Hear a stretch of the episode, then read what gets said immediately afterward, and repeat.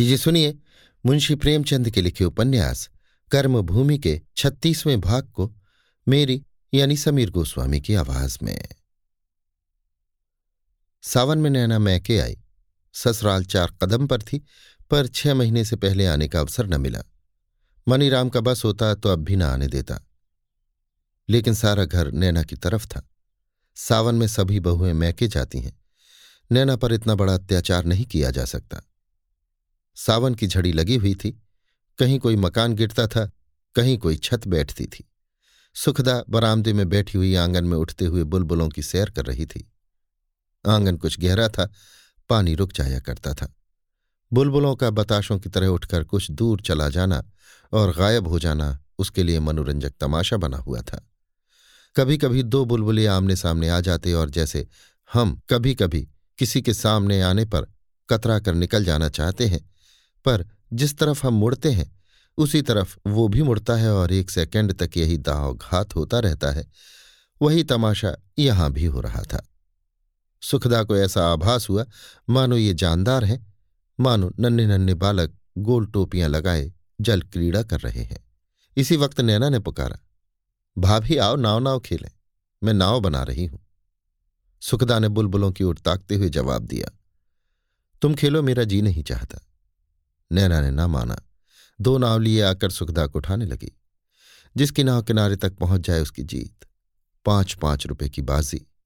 सुखदा ने अनिच्छा से कहा, तुम मेरी तरफ़ से भी एक नाव छोड़ दो। जीत जाना तो रुपए ले लेना, पर उसकी मिठाई नहीं आवेगी बता देती हूँ। तो क्या दवाएँ आएँगी? वाह, उससे अच्छी और क्या बात होगी? शहर में हज़ारों आदमी खांसी और ज्वर में पड़े हुए हैं। उनका कुछ उपकार हो जाएगा। सहसा लल्लू ने आकर दोनों नावें छीन ली और उन्हें पानी में डालकर तालियाँ बजाने लगा। नैना ने बालक का चुंबन लेकर कहा, वहाँ दो एक बार रोज इसे याद करके रोती थी। न जाने क्यों बार बार इसी की याद आती रहती थी। अच्छा मेरी याद भी कभी आती थी? कभी नहीं। हाँ भैया की याद बार बार आती थी। और वो इतने निष्ठुर हैं कि छह महीने में एक पत्र भी न भेजा। मैंने भी ठान लिया है। कि जब तक उनका पत्र ना आएगा एक खत भी ना लिखूँगी। तो क्या सचमुच तुम्हें मेरी याद ना आती थी? और मैं समझ रही थी कि तुम मेरे लिए विकल हो रही होगी। आखिर अपने भाई की बहन ही तो हो। आँख की ओट होते ही गायब। मुझे तो तुम्हारे ऊपर क्रोध आता था। इन छह महीनों में केवल तीन बार गई और फिर भी लल्लू को न ले गई। ये जाता तो आने का नाम न लेता। तो क्या मैं इसकी दुश्मन थी? लोगों पर मेरा विश्वास नहीं है, मैं क्या करूँ? मेरी तो यही समझ में नहीं आता कि तुम वहाँ कैसे रहती थी। तो क्या करती? भाग आती? तब भी तो जमाना मुझी को हंसता। अच्छा सच बताना, पतिदेव तुमसे प्रेम करते हैं? वो तो तुम्हें मालूम ही है। मैं तो ऐसे आदमी से एक बार भी न बोलती। मैं भी कभी नहीं बोली। सच? बहुत बिगड़े होंगे। अच्छा सारा वृतांत कहो। सुहागरात को क्या हुआ? देखो तुम्हें मेरी कसम, एक शब्द भी झूठ न कहना। नैना माथा सिकोड़कर बोली, भाभी तुम मुझे दिक करती हो।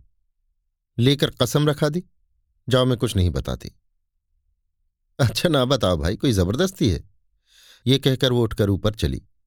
नैना ने उसका हाथ पकड़कर कहा, अब भाभी कहाँ जाती हो? कसम तो रखा चुकी, बैठकर सुनती जाओ।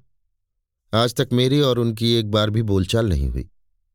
सुखदा ने चकित होकर कहा, अरे सच कहो? नैना ने व्यथित हृदय से कहा, हाँ, बिल्कुल सच है भाभी। जिस दिन मैं गई, उस दिन रात को वो गले में हार डाले, आँखें नशे में लाल, उन्मत्त की भांति पहुँचे। जैसे कोई प्यादा आसामी के महाजन के रुपए वसूल करने जाए और मेरा घूंघट हटाते हुए बोले, मैं तुम्हारा घूंघट देखने नहीं आया हूँ और न मुझे ये ढकोसला पसंद है। आकर इस कुर्सी पर बैठो। मैं उन दकियानूसी मर्दों में नहीं हूँ जो ये गुड़ियों के खेल खेलते हैं। तुम्हें हंसकर मेरा स्वागत करना चाहिए था और तुम घूंघट निकाले बैठी हो। मानो तुम मेरा मुँह नहीं देखना चाहती। उनका हाथ पड़ते ही मेरी देह में जैसे किसी सर्प ने काट लिया।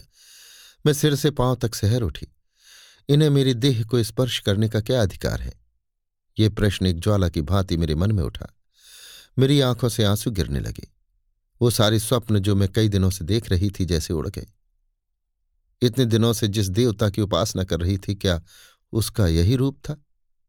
इसमें न देवत्व था, न मनुष्यत्व था, केवल मदांधता थी। अधिकार का गर्व था और हृदयहीन निर्लजता थी। मैं श्रद्धा के थाल में अपनी आत्मा का सारा अनुराग, सारा आनंद, सारा प्रेम स्वामी के चरणों पर समर्पित करने को बैठी हुई थी। उनका ये रूप देखकर जैसे थाल मेरे हाथ से छूट कर गिर पड़ा और उसका धूप, दीप, नैवेद्य जैसे भूमि पर बिखर गया।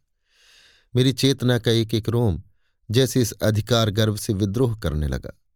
कहाँ था वो आत्मसमर्पण का भाव जो मेरे अणु अणु में व्याप्त हो रहा था? मेरे जी में आया मैं भी कह दूँ कि तुम्हारे साथ मेरे विवाह का ये आशय नहीं कि मैं तुम्हारी लौंडी हूँ। तुम मेरे स्वामी हो तो मैं भी तुम्हारी स्वामनी हूँ। प्रेम के शासन के सिवा मैं कोई दूसरा शासन स्वीकार नहीं कर सकती और न चाहती हूँ कि तुम स्वीकार करो। लेकिन जी ऐसा जल रहा था कि मैं इतना तिरस्कार भी न कर सकी। तुरंत वहाँ से उठकर बरामदे में आ खड़ी हुई। वो कुछ देर कमरे में मेरी प्रतीक्षा करते रहे, फिर झल्ला कर उठे और मेरा हाथ पकड़कर कमरे में ले जाना चाहा। मैंने झटके से अपना हाथ छुड़ा लिया और कठोर स्वर में बोली, मैं ये अपमान नहीं सह सकती। आप बोले, उफ, इस रूप पर इतना अभिमान। मेरी देह में आग लग गई। कोई जवाब न दिया। ऐसे आदमी से बोलना भी मुझे अपमानजनक मालूम हुआ। मैंने अंदर जाकर किवाड़ बंद कर लिया और उस दिन से फिर न बोली। मैं तो ईश्वर से यही मनाती हूँ कि वो अपना विवाह कर लें और मुझे छोड़ दें। जो स्त्री में केवल रूप देखना चाहता है, जो केवल हाव भाव और दिखावे का गुलाम है, जिसके लिए स्त्री केवल स्वार्थ सिद्धि का साधन है, उसे मैं अपना स्वामी नहीं कह सकती। सुखदा ने विनोद भाव से पूछा, लेकिन तुमने ही अपने प्रेम का कौन सा परिचय दिया क्या विवाह के नाम में ही इतनी बरकत है कि पतिदेव आते ही आते तुम्हारे चरणों पर सिर रख देते? नैना गंभीर होकर बोली, हाँ, मैं तो समझती हूँ कि विवाह के नाम में ही बरकत है।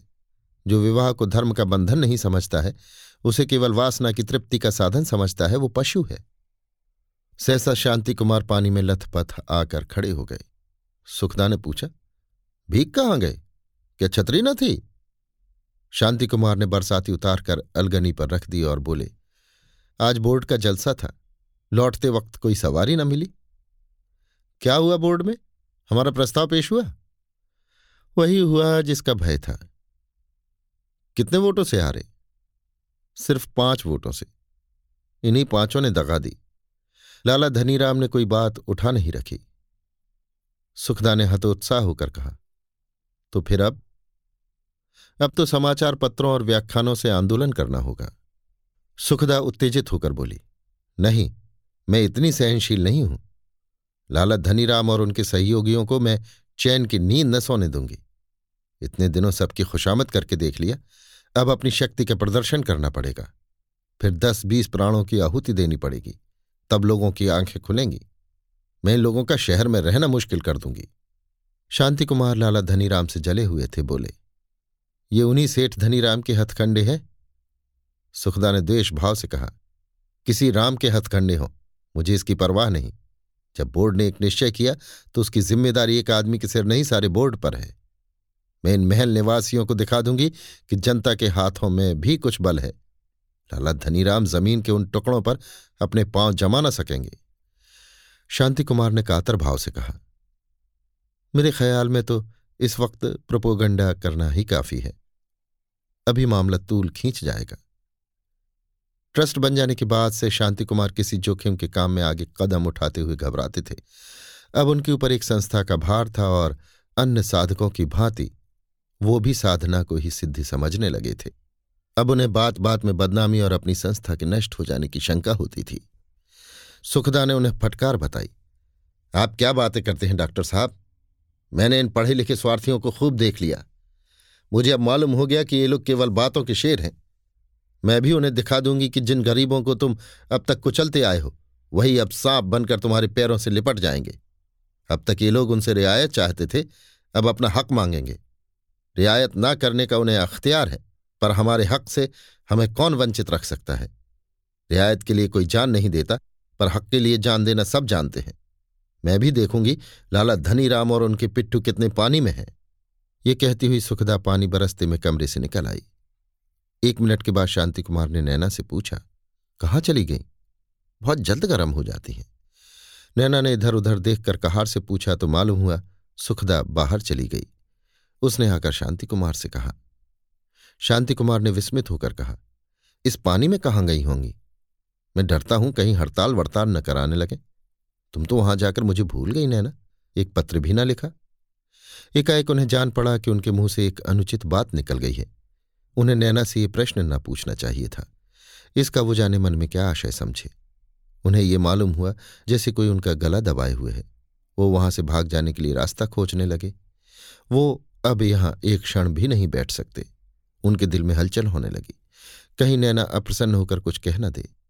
ऐसी मूर्खता उन्होंने कैसे कर डाली? अब तो उनकी इज़्ज़त ईश्वर के हाथ है।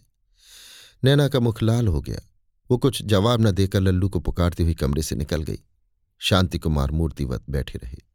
अंत को वो उठकर सिर झुकाए इस तरह चले मानो जूते पड़ गए हों।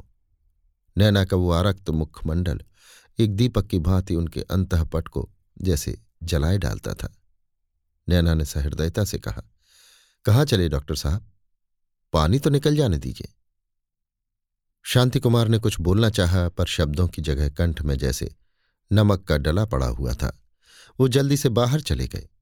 इस तरह लड़खड़ाते हुए मानो अब गिरे, तब गिरे। आँखों में आंसुओं का सागर उमड़ा हुआ था। अभी आप सुन रहे थे मुंशी प्रेमचंद के लिखे उपन्यास, कर्मभूमि के छत्तीसवें भाग को, मेरी यानी समीर गोस्वामी की आवाज़ में।